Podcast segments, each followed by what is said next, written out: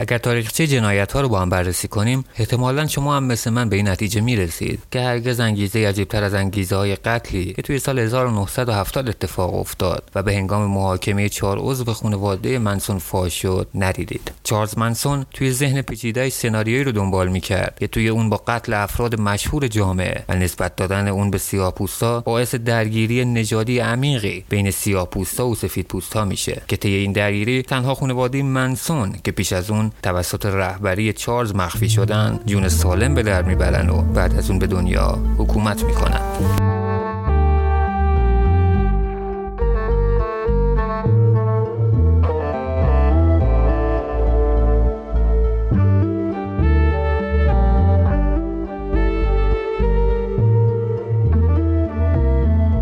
درود. شما من دومان رو از رادیو کیاس میشنوید. در کیاس سعی می‌کنم هر هفته یک روایت از مشهورترین جنایات و یا محاکمه های جهان رو که از منابع معتبر انگلیسی و گاهن فارسی تهیه می‌کنم رو برای شما تعریف کنم. قسمت یک جنایت و محاکمه چارلز منسون منفورترین چهره آمریکا.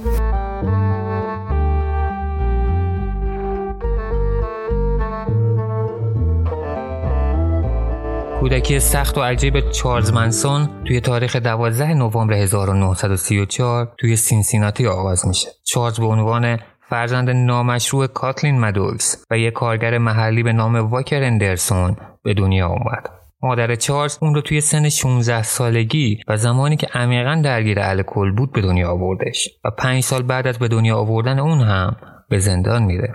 قبل از تولد چارلز مادرش از پدر چارلز جدا میشه و با یه مرد دیگه ازدواج می‌کنه که در اصل منسون هم اسم خودش رو از پدر خوندهش یعنی ویلیام یوجین منسون می‌گیره. این ازدواج هم عمرش چندانی نداشت و در نهایت به دلایلی مانند دزدی و دائم الخمری مادرش از هم میپاچه.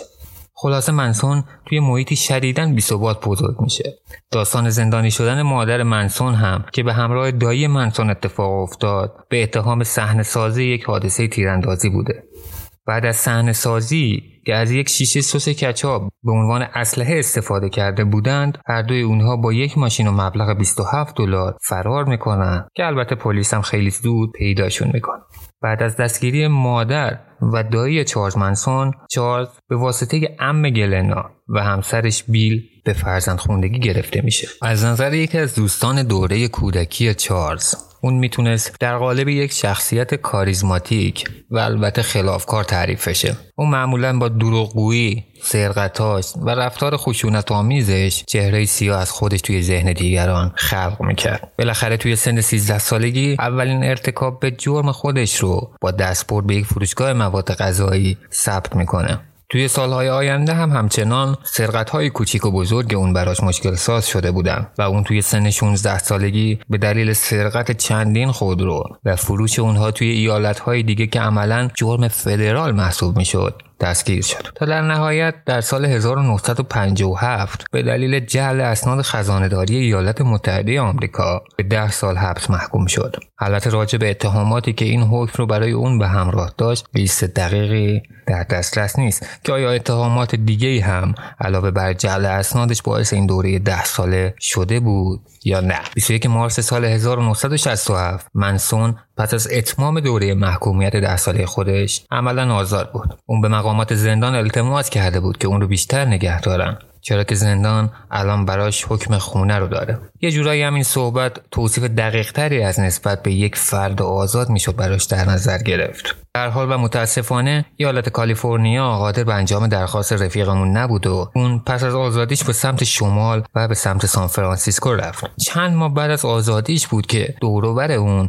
جامعه شروع به شکل‌گیری کرد. بعدها به اون خانواده منسون گفتند. اول از همه بهتره یه سر به فعالیت های این خانواده بزنیم. فعالیت خانواده همه نوع کاری که قابل تصور باشه هست. از اگشی های جنسی trip های مواد توهمزا و البته موعظه های مکرر مانسون درباره معنای موسیقی های گروه بیتلز. و البته مهمتر از همه شروع دوره هلتر اسکلتر می‌شد. هلتر اسکلتر از نقاط عطف فعالیت استاد بوده که ما به اسم نظریه درهم برهمی میگیم که همون با یه شگیری خانواده رو هم گذاشته بود. عضو خانواده می‌تونست از هر جایی اومده باشه. کسی که از خونه بیرون زده کسی که از خونه فراریه یا به هر نوی حال می‌کنه با این تفکرات چارلز منسون و می‌خواد اطراف اون باشه.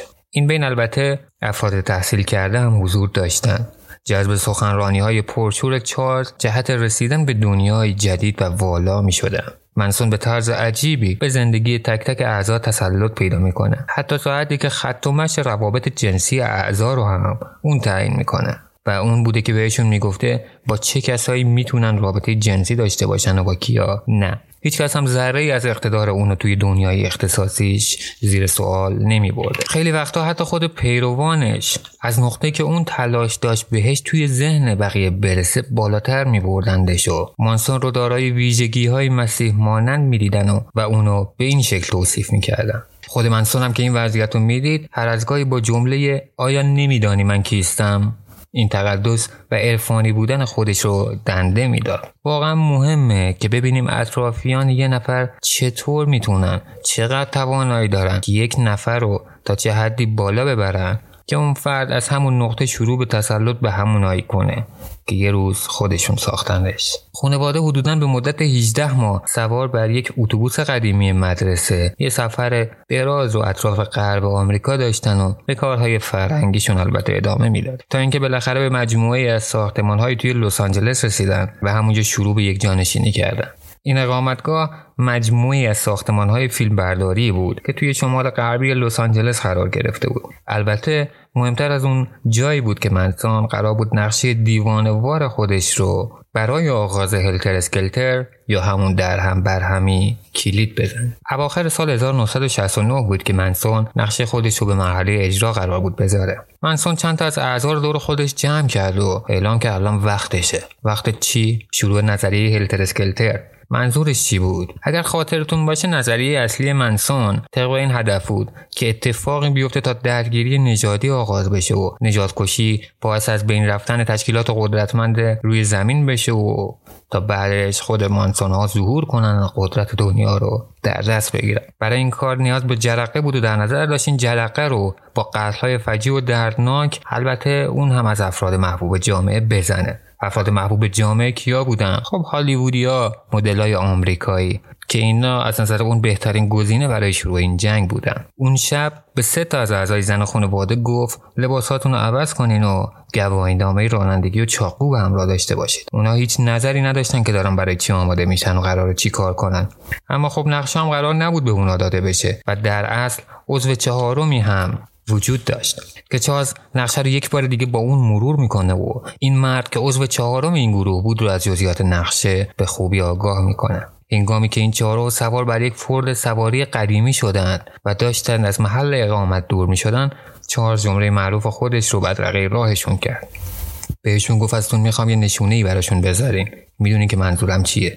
یه چیز جادویی که البته منظورش از نشونه جرقه آغاز در هم برهمی بود. تنها کسی که رسالت خودش رو کامل درک کرده بود تکس یعنی همون عضو چهارم بود.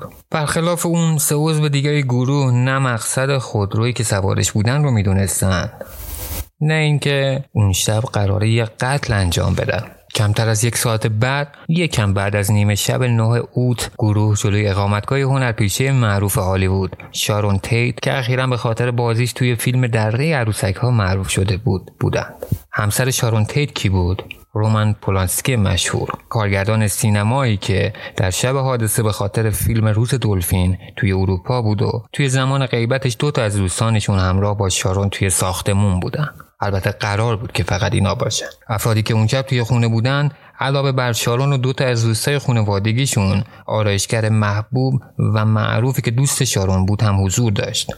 بعد از اینکه تک سیم های تلفن ساختمان رو قطع کرد گروه از روی حصار پایین ملک رد شدن و شروع به بالا رفتن از شیبی منتهی به ساختمون بالای اون شدن. توی همین محوطه بودن که اولین قتل به وقوع پیوست. راننده خودروی در حال عبور یعنی پسری 18 ساله که در زمان نامناسب در مکان نامناسب حضور داشت. تکس خیلی سریع خودش رو به بغل ماشین رسوند. دستش رو از پنجره ماشین داخل برد و با اسلحه سر راننده رو هدف گرفت. بعدم با چهار بار شلیک اولین قتل اتفاق میافته. همزمان سه عضو دیگه وارد خونه شدن و تکس به اونا ملحق شد. تکس بعدا چهار قربانی بعدی رو اینجوری توصیف کرد که مثل مرغ سرکنده هر کدوم به یه طرف میدویدن.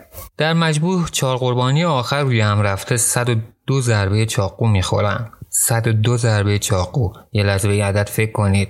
102 ضربه به چهار قربانی. آخرین نفری که قربانی این حمله شون بود شارون تیت بود. زمانی که یکی از دختران اون رو محکم نگه داشته با ضربات چاقوی تکس جون میده. سوزان کسی که شارون رو گرفته بود بعدها میگه طعم خون شارون رو چشیده و اون رو گرم و لزج توصیف می‌کنه. بعد از اون سوزان مقداری از خون شارون رو بر میداره و روی دیوار می‌نویسه P.I.G خوک. این قتل خیلی سریع اتفاق میفتن و تمامی قربانیان توی حدود یکی دو ساعت از بین میرن. صحنه وحشتناکی که اونا ایجاد می‌کنن سالهای سال توی ذهن تمام کسایی که به نحوی با اون قتل آشنا بودن جا می‌گیره.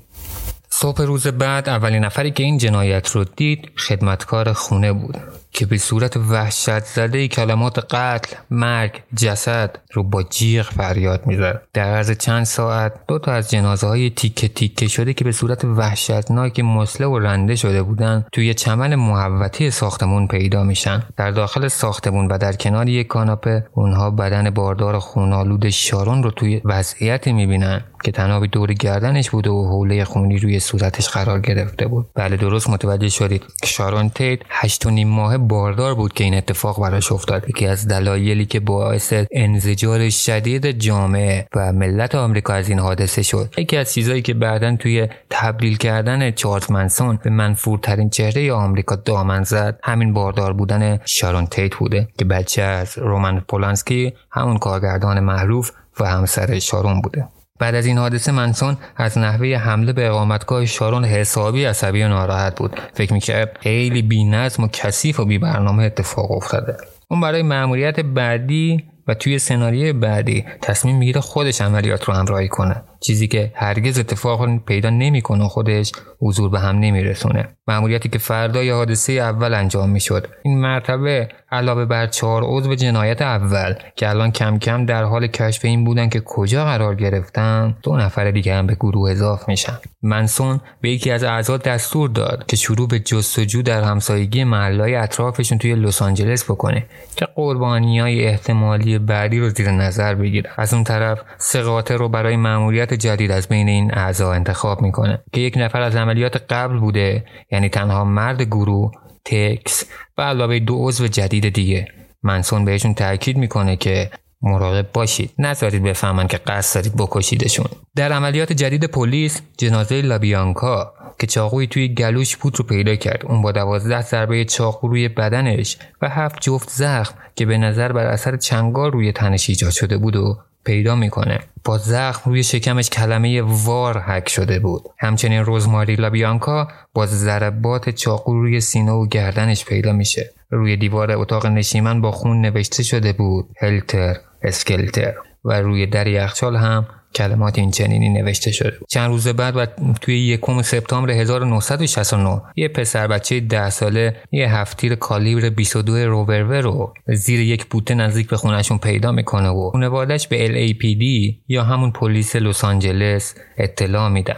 اما پلیس نمی‌تونه ارتباطی بین این اسلحه و قتل ها پیدا کنه. ماها بعد افسران پلیس به یک مزرعه توی منطقه دور افتاده در جنوب محله یورش می‌برند که طی اون 24 نفر از اعضای خانواده منسون در حین ارتکاب به آتیش سوزی و دستگیر میشن. خود چارلز رهبر فرقه و سوزان که قبلا در موردش صحبت کرده بودیم. همونی که طعم خون شارون تیت رو گفته بود که چشیده اونجا دستگیر میشن. بعد از دستگیری سوزان رو می‌برن یه جایی توی لس آنجلس اسکان میدن که سوزان اونجا برای یکی از همبندهاش داستانی رو تعریف می‌کنه که تقریبا باور نکردنیه. اون مدام از گربه زیبا به نام چارلز منسون تعریف می‌کنه و چیزهایی هم در مورد چند قهر از پیدا کردن شارون تیت توی رخت خوابش با توصیف لباس زیرش و تمام صحنههایی که موقع قتل از جلوی چشمش رد شده بود. احتمالا اون دچار فروپاشی روانی شده بود وگرنه چطور می‌تونست برای یک فرد غریبه چنین چیزهایی رو بازگو کنه. اما البته این مورد بار آخر اعضای این خانواده قرار نبود که باشه. که بخوام به یه غریبه در مورد همه چیز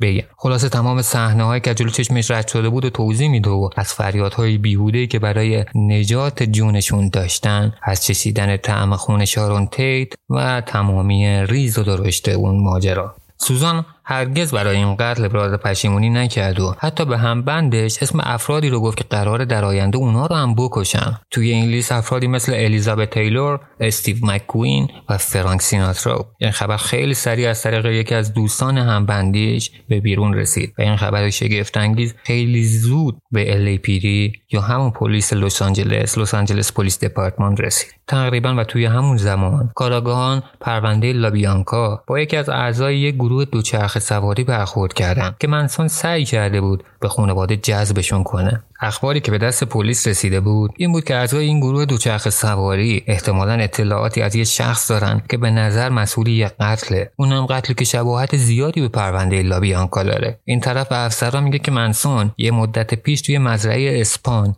همون محل زندگی منسون ها با یه سری رفتار بهش فخ فروشی کرده یه دختر از بین خانواده انتخاب می‌کنه منسون و پیشنهادش میده به این رفیق دوچرخه سوارم در آخر مکالمهشونم در مورد تیکه تیکه کردن پنج نفر به نظرش میاد که داشته براش خالی بندی می‌کرده. شاخه که پلیسا زمانی دیر میشه که این رفیقمون بهش میگه منسون اون شب از قتلی صحبت می‌کرد که بعد از انجامش با خون مقتول یه چیزی رو رو در یخچال راجع به خوکها نوشتن. از طرفی هم باور این قصه براشون یکم سخت بود که چجوری. یه قاتل اونم در این حال و وضع با توجه به جنایتی که مرتکب شده بود بخواد از جرمش جلوی کسی صحبت کنه که حتی تا قبل از اون دیدار نمیشناخته. و البته طبیعی بود سابقه داشت و قبلا هم گفته بودیم که اعضای این خانواده دیوانوار اقداماتشون رو جلوی هر غریبه حاضر بودن بگن یه جورایی فخ فروشی کنن. یکی دیگه از اعضای این گروه همین گروه دوچرخه سواری منظورمونه یکم دیرتر از دوست اولش به پلیس مراجعه می‌کنه. ولی وقتی پیششون میره با قاطعیت بهشون میگه که آقا شک نکنید این بابا منسون خودشه. چرا که یادش میومده وقتی پیش منسون و توی مزرعه بوده یکی از دخترای گروه منسون ها چقدر از اینکه مدام می‌گفته ما جون پنج تا خوک رو گرفتیم به خودش میبالیده. بعد تا در مورد نحوه تجزیه جسد هم چیزایی شنیدم که به همدیگه می‌گفتن و در موردش سوال می‌کردن. از طرفی هم بر اساس اعتراف های سوزان توی زندان پلیس در نهایت پنج نفر رو برای پرونده های شارون و لابیانکا شناسایی کرد. مزنون ها متشکل از چهار زن که همه در سالهای ابتدایی 20 سالگی بودند و مرد دیگه که حدودا 24 5 ساله بود. هر کدوم از این اعضا توی یه شهر و یا همون لس آنجلس تگزاس این طرف اون طرف دستگیر شدن و یکیشون هم که به صورت داوطلبانه خودش رو به پلیس معرفی کرده که از دخترها تکس جز این افرادی بود که دستگیر شدن که توسط کلانتری محلی توی تگزاس دستگیر شده بود. دادگاه هم که می‌دونست برای محکومیت برخی از این آدما نیازه که با یکی از اعضایی که به هنگام قتل شخصا حضور داشته زد و بند کنه. تا در مورد اون چند نفر دیگه شهادت بده. این توافق اول از همه با سوزان مطرح شد که سریع هم به نتیجه رسید. قول عدم درخواست مجازات اعدام در برابر شهادت سوزان. سوزان در برابر هیئت منصفه دادگاه حاضر شد و خیلی خونسرد و بی احساس و برای شروع با این جمله که خوشحال میشه بتونه بازتابی از منسون باشه صحبتاشو شروع می‌کنه. تک تک جزئیات وقایع وحشتناک اون شب رو میگه و در آخرم خیلی آروم میگه که دیگه بذارید برم. تنها کاری که می‌خوام بکنم اینه که بچه‌مو به دنیا بیارم. اون همه چیز رو به معنای واقعی توصیف می‌کنه در یه حالتی که مثل مجسمه بود و فقط لباش حرکت می‌کرد. توی همین صحبتاش یه مکسی کرد و در آخر صحبتش گفت همین الانم من احساس می‌کنم مردم. به نظر زیادم بیراه نمی‌گفت. چند ماه پیش وارد یه گروهی شده که الان ازش بیرون اومده سابقه چندین و چند بار استفاده مواد روانگردان همخوابگی با آدم های اطرافش حاملگی از اونها و از همه مهمتر مرتکب شدن به چند قتل و یکی از بزرگترین محاکمه های تاریخ ایالات متحده آمریکا. طبیعتا این دختر تازه 21 ساله شده باید هم از نظرش همین الان مرده باشه. برای انجام محاکمه میبایست تکس رو از محل دستگیریش یعنی تگزاس به محل محاکمه انتقالش می‌دادن که این کار رو نتونستن انجام بدن. به نظر مربوط به اختلافات و سیاست های درون سازمانی بوده که چنین چیزی براشون میسر نشده. به حال دفتر دادستانی منطقه تصمیم می‌گیره که علیه همون چهار نفر متهمی که در رابطه با قتلهای انجام شده که با عنوان تیت لابیانکا شناخته می‌شد اقدام کنند. پرونده اسم تیت لابیانکا رو می‌گیره که تیت همون از اسم شارون تیت گرفته شده و لابیانکا قربانی های بعدی. بعد از تشکیل هیئت منصفه و شروع محاکمه چارلز درخواست می‌کنه که محاکمه رو با یه سوالش از هیئت منصفه شروع کنه. که به گفته خودش فقط چند سوال ساده و کودکانه است که برای اونا ساده و کودکانه است اما برای خودش کاملا واقعی هیئت منصفه درخواستش رو رد می‌کنه. برای گیر انداختن چارلز یادمون باشه که برای گیر انداختن چارلز از یک افسر حرفه‌ای با آمار درخشان 99 درصدی در به دام انداختن متهماش استفاده شده که اتفاقا روز دادگاه هم توی تالار عدالت لس آنجلس کنار دادستان حضور داشت. چارلز به طرز عجیبی ساعتها خیره یا به دادستان بود یا همین افسری که صحبتش کردیم به اسم بوگلیوسی که زین پس اونو بوگلی صدا می‌کنه. بعد از اسمام نگاه های خیره چارلز بوگلی آروم آروم توی صندلی خودش فرو رفت و به چارلز نزدیک شد ازش پرسید چیه چارلی؟ چرا میله ازی چارلز نگاهی بهش کرد و گفت می‌دونی بوگلی من بهت حق میدم فکر کنی آدم بدی هستم. اما اصلا اینجوری نیست. و بعدش گفت به خاطر شهادت های یک عوضی کوچولی احمق که منظورش سوزان بود البته حالا یه داستان جالب برای دادستان دارید درسته؟ محاکمه بعدی با هیئت منصفه که بارها تغییر کرده بودن و الان به صورت فیکس متشکل از پنج زن و هفت مرد تشکیل شده بود در نهایت توی 24 ژوئیه آغاز میشه. یعنی به صورت رسمی این اتفاق نیفتاده بود. چندین و چند بار هیئت منصفه عوض میشن زیر نظر میگیرنشون ارتباطی نداشته باشن تحت تاثیر اعتقادات این گروه قرار نگرفته باشن یا به هر نحوی تهدید نشده بودن این باعث می‌شد که زمان برشه. حتی نیاز شد که مجددا سوزان برای شهادت جدید حضور پیدا کنه و خب تا زمانی که در برابر هیئت منصفه جدید شهادتی ندن نمی‌تونستن به شهادت قبلیش استناد کنن. اینم یکی از عجایب این محاکمه بوده. 24 ژوئیه محاکمه بعدی آغاز میشه یعنی محاکمه اصلی. چارلز با یه قیافه عجیب و غریب وقتی یه X روی پیشونیش با کارد کنده شده و هنوز داره خونریزی می‌کنه ظاهر میشه.